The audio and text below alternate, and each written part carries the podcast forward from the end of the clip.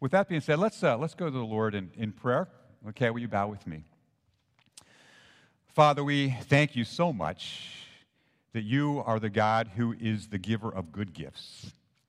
And, and certainly, Lord, we are the recipients of so, so many things at your hands. Lord, thank you for a beautiful day that we have to, to worship you. We live in a beautiful place. And, and Lord, we just we thank you, Lord, for your goodness, Lord, even as we've been reminded today, Lord, of the, the freedoms that we enjoy as a nation. And Lord, we realize those freedoms weren't free, they were very costly. And uh, so, Lord, thank you that we are able to be here in the United States to freely worship you and, and to enjoy all the freedoms that we have. And Lord, we, we recognize these are gifts from you. And so today, Lord, we just want to thank you. Lord, I do want to pray for, for, for Julie and for this entire family, Lord, as, as they mourn uh, the loss of, of Barry. And, and just pray, Father, that you would be near to them, that you would encourage them. Lord, give grace to, to them during this time.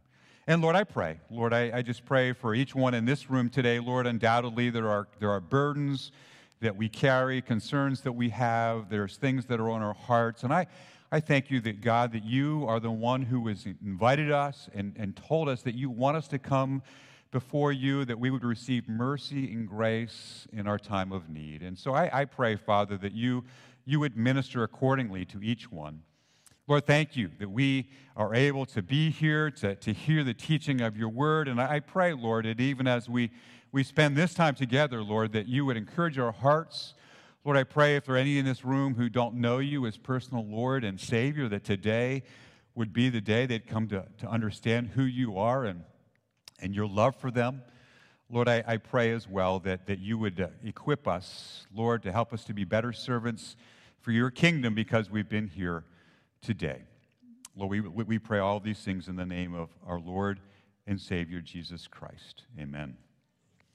Well, hey, it's a privilege for me to be able to open, open God's Word this morning. Uh, Pastor John um, was, was able to, uh, to, to, go and, and spend some time with family. He's got a grandson who, who's graduating from, from high school, and so he, wanted to be part of that, and certainly are, are glad that he's able to be with, be with family um, over, over this weekend. You know, we, we've. Um, we've acknowledged, you know, with the flags and, and acknowledging you know, tomorrow's Memorial Day. And, and as I was thinking about what would be an appropriate message uh, for th- this morning, you know, the whole idea that, that not only we think about those servicemen, but, but as Nathan, Nathan already mentioned, you know, the fact that our, our Lord and Savior Jesus Christ, that, that he came into this world, that, that he voluntarily gave his life so that we could be set free of sin and so that we can enter into relationship with the God of the universe, my heart was drawn to, um, to 2 Corinthians uh, 5. And, and in this passage, so if you have your Bibles, you can go ahead and turn there. 2 Corinthians chapter 5. In this passage, we, we're communicated the truths of the gospel. And, and the, the verse that I'm going to focus primarily on is, is verse 21. It says, God made him who had no sin to be sin for us, so that in him we might become the righteousness of God. There's a lot that's packed in, and we're going to spend some time trying to unpack that this morning. The immediate context of the, this passage is the theme of, of reconciliation. And, and what a beautiful word that that is. Reconciliation has to do with removing the barrier that is between two parties that keeps them from having the relationship as they ought. And so, what I'd like to do, I'm going to ask you to stand as we, we read from God's word. The context of this, I'm going to begin in verse uh, 17, 2 Corinthians 5 17, down through verse 21. So, if you have your Bibles, you want to follow along, I think it'll be up on the screen as well. It says, Therefore, if anyone is in Christ, he is a new creation. The old has gone, the new has come. All this is from God who reconciled us to himself through Christ and gave us the ministry of reconciliation, that God was reconciling the world to himself in Christ, not counting men's sins against them. And he has committed to us the message of reconciliation. We are therefore Christ's ambassadors, as though God were making his appeal through us. We implore you on Christ's behalf, be reconciled to God. God made him who had no sin to be sin for us, so that in him we might become the righteousness of God. You can go ahead and be seated. Thank you. You know, we have recently just gone through a, a worldwide uh, pandemic that, that the estimates are uh, around 6.9 million people worldwide died. Um, in 1918 and 1919, there was an influenza p- epidemic that estimates have that, that somewhere between 30 and 50 million people died. Those are, those are staggering numbers. Um, but you know, there is one plague that, um, that is more widespread and more deadly than all of those combined. It affects every person who has ever lived, and it's 100% fatal. And unlike these plagues, which cause only physical death, this plague causes spiritual and eternal death as well. Of course, the plague that I'm talking about is the plague of sin. Paul the apostle says it this way in Romans 5:12. He says, "Therefore, just as sin entered the world through one man, speaking of Adam, and death through sin, and in this way death came to all men because all have sinned." I mean, the scriptures tell us that the result of Adam's rebellion in the Garden of Eden is that all people are sinners from birth. David lamented this fact in, in Psalm 51 5 when he writes this. He says, Surely I was sinful at birth, sinful from the time that my mother conceived me. You know, Scripture tells us, and David is acknowledging this, that we are not only sinners by nature, which is what he's talking about, but we, we are also sinners by action as well. Paul said it in Romans 3, verses 10 uh, to 12. He says, There is none righteous, no, not one. There is no one who understands, no one who seeks God. All have turned away. They have all together become worthless. There is no one who does good, not even one. And then in verse 23, he says, For all have sinned and fall short of the glory of God. I mean, notice the all inclusiveness of these words that Paul uses. He says, None are righteous, no one seeks God all have sinned. And as a result of our sin, we experience death. Paul says the wages of our sin is death. I mean, Scripture is very clear that there is a barrier between God and man called sin. And God in his holiness cannot tolerate sin in his presence. Habakkuk 1:13 says it this way, it says, "Your eyes are too pure to look on evil, you cannot tolerate wrong. And so the penalty for this sin produces two spiritual consequences. One of them is alienation from God in this life, and the second one is punishment in hell for eternity. But in 2 Corinthians chapter 5, we read that God is a God of reconciliation. That is, that he desires that men would be reconciled to himself. And in, and in chapter 5, verse 19, he says that God is reconciling himself to the world himself in Christ, not counting men's sins against them. And so the question is this how is that possible? How is it possible that a holy God can remove the barrier of our sin so that we can be made right with God? How is it possible that our sins would not be counted against us? And that's the question that we want to try to answer this morning. In your, in your bulletin, there's a place to follow along and to fill in some blanks there. So if you want to go ahead and, and, and do that, uh, I certainly would encourage that. The, the first point then is that the act of reconciliation was initiated by God. It was initiated by God. In verse 521, it says, God made him, speaking of Jesus Christ. Romans 3:11 says there is no one who understands, no one who seeks after God. That means that God had to take the first step for us to even be able to see our need of a savior. The act of Jesus coming to earth to be our savior was at the will of God. It was at the will of God. Isaiah 53:10. I, I remember reading this when I was a student in college and thinking, that verse can't be right. There's, there, that, that verse, there's something that, that's not quite right. And this is what it says Isaiah 53:10 says, Yet it was the Lord's will to crush him, speaking of Jesus, and to cause him to suffer. The King James Version actually says, Yet it pleased the Lord to crush him. And I remember thinking, Really? It pleased God that his son would be crushed? Isaiah, this passage was prophesied 700 years before Christ fulfilled these words. Scripture tells us that God knew that he would send Jesus to be the Savior before he even created the world. After Adam and Eve sinned, you remember in the garden, God did not say, Oh, no, now what are we going to do? No, God knew that sent, he was going to be sending Christ to the earth, and this wasn't going to be plan B. This was plan A. This was always part of God's plan from the very, very beginning. Jesus went to the cross as the outworking of God's plan, that is, to reconcile sinners to himself. You remember on the day of Pentecost, Peter preached that Jesus was handed over to you by God's set purpose and foreknowledge. This was the purpose, part of the purpose of God. In the garden, when Peter tried to defend Jesus by pulling out his sword, Jesus rebuked him and said, Peter, put your sword away. Shall I not drink the cup that the Father has given me? And he was speaking of his impending, his impending death. Jesus understood. He understood the mission for which he'd been sent by God. Jesus was born to die to set you and me free. Reconciliation then flows out of God's love for us. It flows out of God's love for us.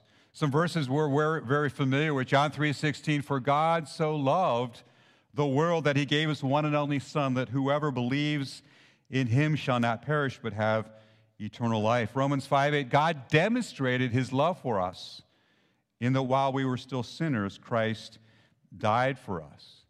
Ephesians 2, verses 4 to 5 says, But because of his great love for us, God, who is rich in mercy, made us alive in Christ, even when we were dead in transgressions. It is by grace that we have been saved.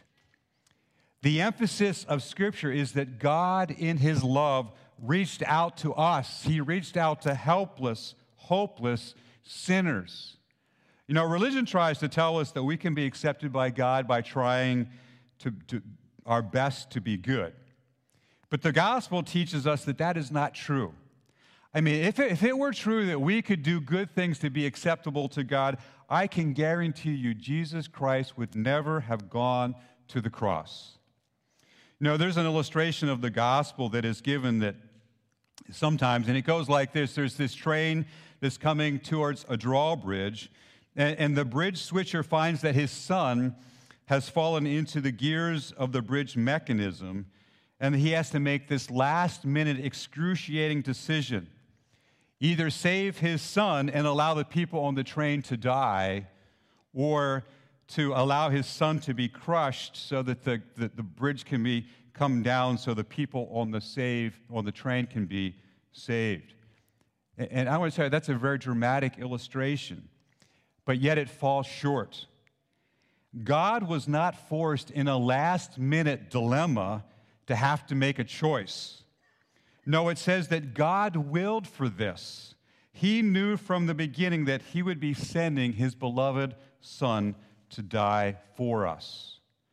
Jesus said that He willingly laid down His life for out love for us. Jesus said it this way in John 10 18. He said, No one takes my life from me, but I lay it down on my own accord. I have authority to lay it down and authority to take it up again. This command I receive from my Father. So, the very first thing that we see in this verse is that the act of reconciliation was initiated to us by God. Secondly, the thing that we see here is that Jesus was uniquely qualified to deal with our sin. The verse says, God made him who had no sin. Jesus was the perfect Son of God. This was affirmed to us in a number of different testimonies.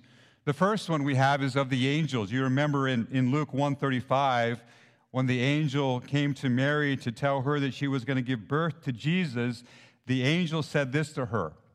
says the Holy Spirit will come upon you, and the power of the Most High will overshadow you, so that the Holy One to be born will be called the Son of God. Did you notice what the angel said? The angels described Jesus as the Holy One. Not only the angels, but also the demons. In, Mark chapter 1, verse 24, Jesus has an encounter with a demon possessed man in the synagogue in Capernaum. And the, the demon in this man cries out, What do you want with us, Jesus of Nazareth?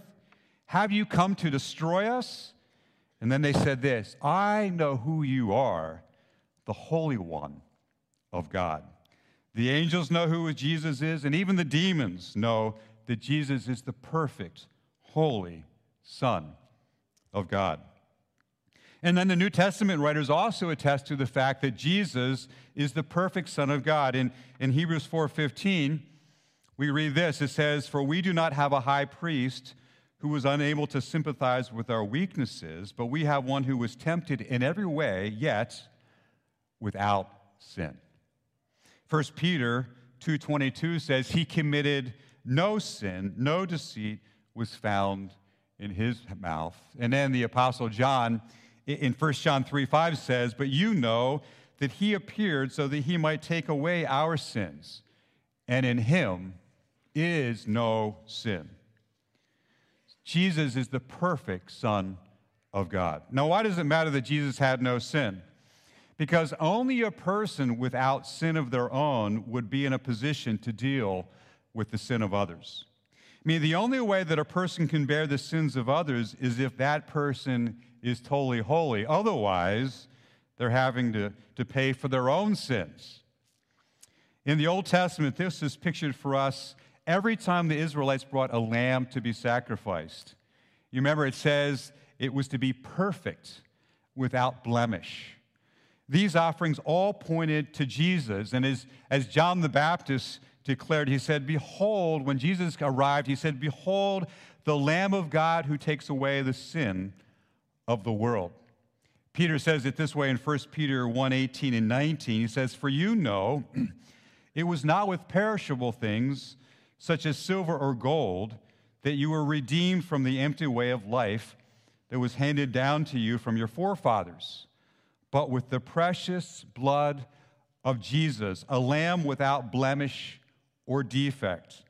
He was chosen before the creation of the world but was revealed in these last times for your sake. Jesus is unique as Lord, and He alone is able to be our Savior. Excuse me. He's God, He is man, and He is completely holy. Because He is God, He is uniquely in a position to reconcile us to God. Because He is a man, He is uniquely able to stand with us as our substitute and as our representative. and because he is holy, he is uniquely in the position of being able to bear the sins who are not holy. Jesus is uniquely positioned to be the Savior of the world. There was no one else like him. That's why Paul writes in 1, Corinthians, or 1 Timothy 2, verses 5 and 6, he says, For there is one God and one mediator between God and men, the man, Christ Jesus, who gave himself as a ransom for all men. You know, in all religions, it's their teachings that are supposed to save you. You know, if you obey them, then, then you'll be acceptable to God. But with Jesus, as important as his teachings are, it was the act of him dying that saved us. So we have the act of reconciliation being initiated by God, and see, we've seen here that Jesus is uniquely qualified to deal with our sins as the perfect Son of God. And the third thing we want to consider then is how God deals with people who reconcile to Him in Christ. The verse says, God made Him who had no sin. And then it says this to be sin for us, to be sin for us. We are only to be able to be reconciled to God because Jesus was willing to be our substitutionary representative. For all who have placed their faith in Jesus' death on their behalf, we have a new standing. We are said to be in Christ. And I don't know if you've read and you've noticed this throughout the scriptures, but I hope from this day on that whenever you see in Christ, you understand the significance of what this means. In Christ. In 2 Corinthians 5 17, Paul describes this as new creations. For all who are reconciled to God, then, in Christ, three wonderful things are true. The first one is this God does not count our sins against us. We've already read this in verse 19. It says that God was reconciling the world to himself in Christ, not counting men's sins against them. The reason that we can be at peace with God is not because we are without sin. It is because in Christ, God does not count our sins against us. In ourselves, no matter how many good works we have done, we are deserving of hell. No matter how many good works we have done, we will never be perfect and meet God's standard. It is only our standing in Christ that makes all the difference. That's what saves us. That is what redeems us. In Christ, God does not count our sins against us. So, what happens to our sins that are counted against us? Well, Second thing that happens to us is that God counts our sins as forgiven in Christ. It says he made him to be sin for us. This does not mean that Christ began to sin while on the cross. He didn't begin to curse and shout out hatred toward those who were crucifying. No, Christ is the holy, spotless Lamb of God. And on the cross, all of our sins were laid on him. Sins from our past, sins from our present, and even sins from our future that we haven't committed yet. They have all been laid on Christ. Colossians 2, verses 13 to 15 says it this way It says, When you were dead in your sins, in the uncircumcision of your sinful nature, God made you alive in Christ. And notice what he says For he forgave us all, all of our sins, even the ones you haven't committed yet having canceled the written code with its regulations that was against us, that stood opposed to us. He took it away, nailing it to the cross. And having disarmed the powers and authority, he made a public spectacle of them, triumphing over them by the cross. Christ was treated and dealt with as though he were guilty of all of our transgressions. And that's why he cried out on the cross, My God, my God, why have you forsaken me? Jesus took the punishment for our sins that you and I deserve, and for the first time in eternity, he was separated from his Father.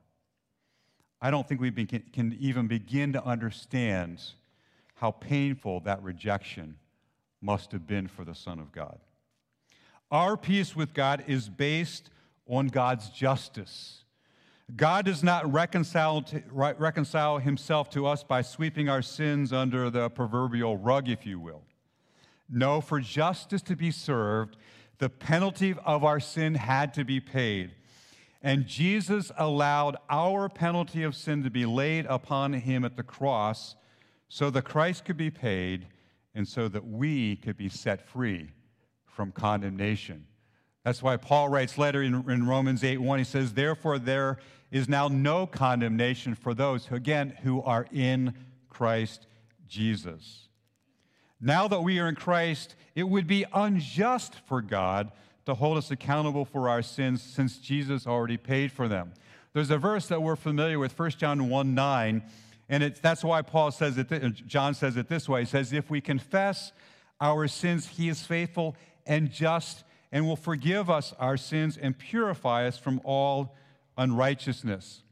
In this verse, God's justice is working for us. It would be unjust for God to hold our sins against us since Christ has already bore our sins in his body on the cross. So, the second thing that happens to those who are reconciled to God in Christ is that God counts your sins as forgiven in Christ.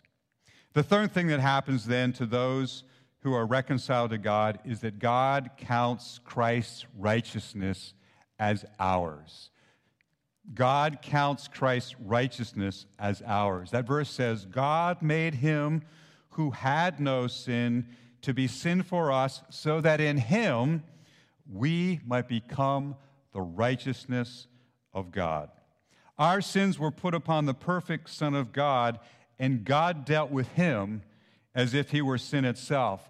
And you and I, as we are sinners, but God's righteousness has been put upon us, and God now deals with us as if we are righteous. God dealt with Christ as he deals with sin, even though Christ is holy. And God deals with us now as he deals with righteousness, even though we are still sinners, because in Christ we have become the righteousness of God. In forgiveness, our sins are not counted against us. In Christ, his righteousness now is given to us. And some, some might ask them, well, well, why didn't Jesus just come to earth as a, as a 30 year old man, die on the cross, rise again from the dead, secure our forgiveness, and be done with it? Well, the reason is Christ came to earth as an infant, and he lived the holy life that you and I should have lived. And, and when John the Baptist, you remember, was trying to tell Jesus that, that Jesus should be the one doing the baptizing and, and John shouldn't be baptizing him, Jesus says this to John. He says, It is proper for, for us to do this so that all righteousness might be fulfilled. So that all righteousness might be fulfilled. What Jesus is getting at is Jesus came to this earth to live the life that you and I should have lived, and he died the death that you and I deserve to die. And he did that so that when by faith we trust in him, his righteousness is put to our account and our sins are put to his account. The Apostle Paul speaks about this in Philippians chapter 3. Now, you remember the Apostle Paul has been striving his entire life as a Pharisee. He's been striving all his life to try to be good enough by keeping the law to be accepted by God. But then Paul has this encounter with, with, with Jesus on the road to Damascus, and he sees the ugliness of his own sin, and, and he sees his self righteous acts. And in contrast, he sees the beauty of Christ. And this is what Paul says in Philippians 3 9. He says, I want to be found in Christ not having a righteousness of my own that comes from the law, but that which is through faith in Christ, the righteousness that comes from God and is by faith. Faith is what invites us to Christ. Faith is what allows us to be in Christ. And so I could ask this question this morning Are you trusting by faith in Christ's sacrifice for you? The reality is this it is not how much progress you have made in your Christian life that makes you righteous. You don't pray, read the Bible, and do good works to be accepted by God. That's exactly what Paul says he doesn't want. He doesn't want to be found in his own righteousness, he wants to be found in God's righteousness. When we are in Christ, all the right things that Jesus did have already been put to our account. So when we are in Christ, so we can thank God that when we are in Christ, God doesn't deal with us on the basis of our works. He sees Christ, and in Christ your sins are dealt with and therefore can no longer be counted against you. He sees Christ and his perfect life that has been put to your account and to my account. So I could ask this question then so, why do we pray? Why do we read the Bible? Why do we do good works? It isn't so that they will make you good enough to be acceptable to God. No, that was settled at the cross. Through faith in Christ, we enter into relationship with God. Our sins are forgiven. His righteous life has been put to our account. So we no longer have to strive to try to be good enough. So, why do we pray? Why do we read the Bible? Why do we good, do good works? Because we realize that in Christ, we've entered into a relationship with God, and now we want to grow in our knowledge of Him. We want to love Him. We want to serve Him out of gratitude and love him for all that he is and all that he has done for us. So, what happens if you believe these truths? Well, people who believe this truth, first of all, seek to be reconciled to God through Christ. Does that describe you? Have you ever acknowledged your sin before a holy God and placed your faith in Christ alone to save you? I mean, if you're sitting here this morning and you would say that you have never trusted by faith in Jesus' death for you, then the challenge today is why not make that decision today? If you continue on in this passage, we're looking at 521. In chapter 6, verse 2, Paul says this He says, I tell you, now is the time of God's favor. Now is the day of salvation. I mean, God loves you and wants to have a relationship with you. I mean, what more can He do to prove to you how much He loves you and cares for you than to allow His Son Jesus to die for you so that you can be set free from sin and now live for Him, live for God? So that's the first thing. People who believe this seek to be reconciled to God through Christ. Secondly, people who believe this message of reconciliation take this message and share it with others. 2 Corinthians 5 19 and 20, Paul says, And he has committed to us. That's those of us in this room who are believers, right? This message of reconciliation. We are therefore as Christ's ambassadors, as though God were making his appeal through us. We implore you in Christ's behalf, be reconciled to God. Now, what's an ambassador? Ambassador is somebody who represents somebody else from a foreign country, from another land, and they have the values and, and what have you from that land. And that's what it's like for us. We are ambassadors. We, we feel it. We feel like, you know, this isn't really our home. We don't really belong here. There's different values and beliefs that we have. But God's led us here specifically so that we might represent the message that God has for us that men can be reconciled to God through Christ. And that is what it means for us to be ambassadors. Thirdly, people who believe this love Jesus with all their hearts. With all their hearts. You know, sometimes we believe that the, that the gospel is just for unbelievers, but you realize the gospel is also for us as believers. I mean, Paul is writing this letter, Second Corinthians, to the church. He's writing it to believers. And he says here, for believers, we need to be reminded of these truths. Why? Because the natural propensity of our hearts is to try to self justify ourselves, is to try to think that we have to do stuff to be good enough. And the gospel message reminds us there is absolutely nothing you can do to be good enough. That's the point of the gospel. That is why Jesus came, and you and I need to continually be reminded of that truth, of the gospel, so we'll try to stop self righteous living and come back and thank God and live our lives out of love for Him with all of our hearts for what He has done for us. We need to continually remind ourselves of the gospel truth, even as believers. And then lastly, people who believe this truth. They no longer want to live for themselves, but they want to serve Christ out of gratitude for all that he has done for them. 2 Corinthians 5 14 and 15, again, in the same passage, Paul says, For Christ's love compels us, because we are convinced that one died for all, and therefore all died and he died for all that those who live should no longer live for themselves, but for him who died for them and was raised again from the dead. So we're called to serve Christ out of gratitude for all that he has done. You can serve with freedom because you aren't serving to be accepted. You're serving now because you already are accepted. I'm going to conclude our, our time this morning with the words of an old familiar hymn. And this is what it says My hope is built on nothing less than Jesus' blood and righteousness. I dare not trust the sweetest frame, but wholly lean on Jesus' name. On Christ, the solid rock, I stand.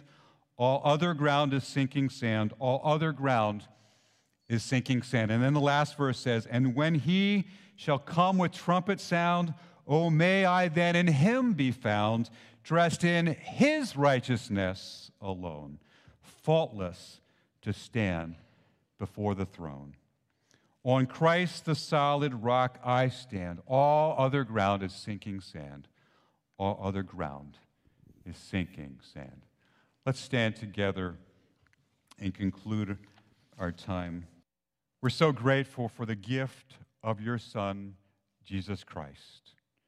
Father, we thank you that the perfect Son of God was willing to come to this earth to live the life that we couldn't live and to give his life on the cross to die in our stead.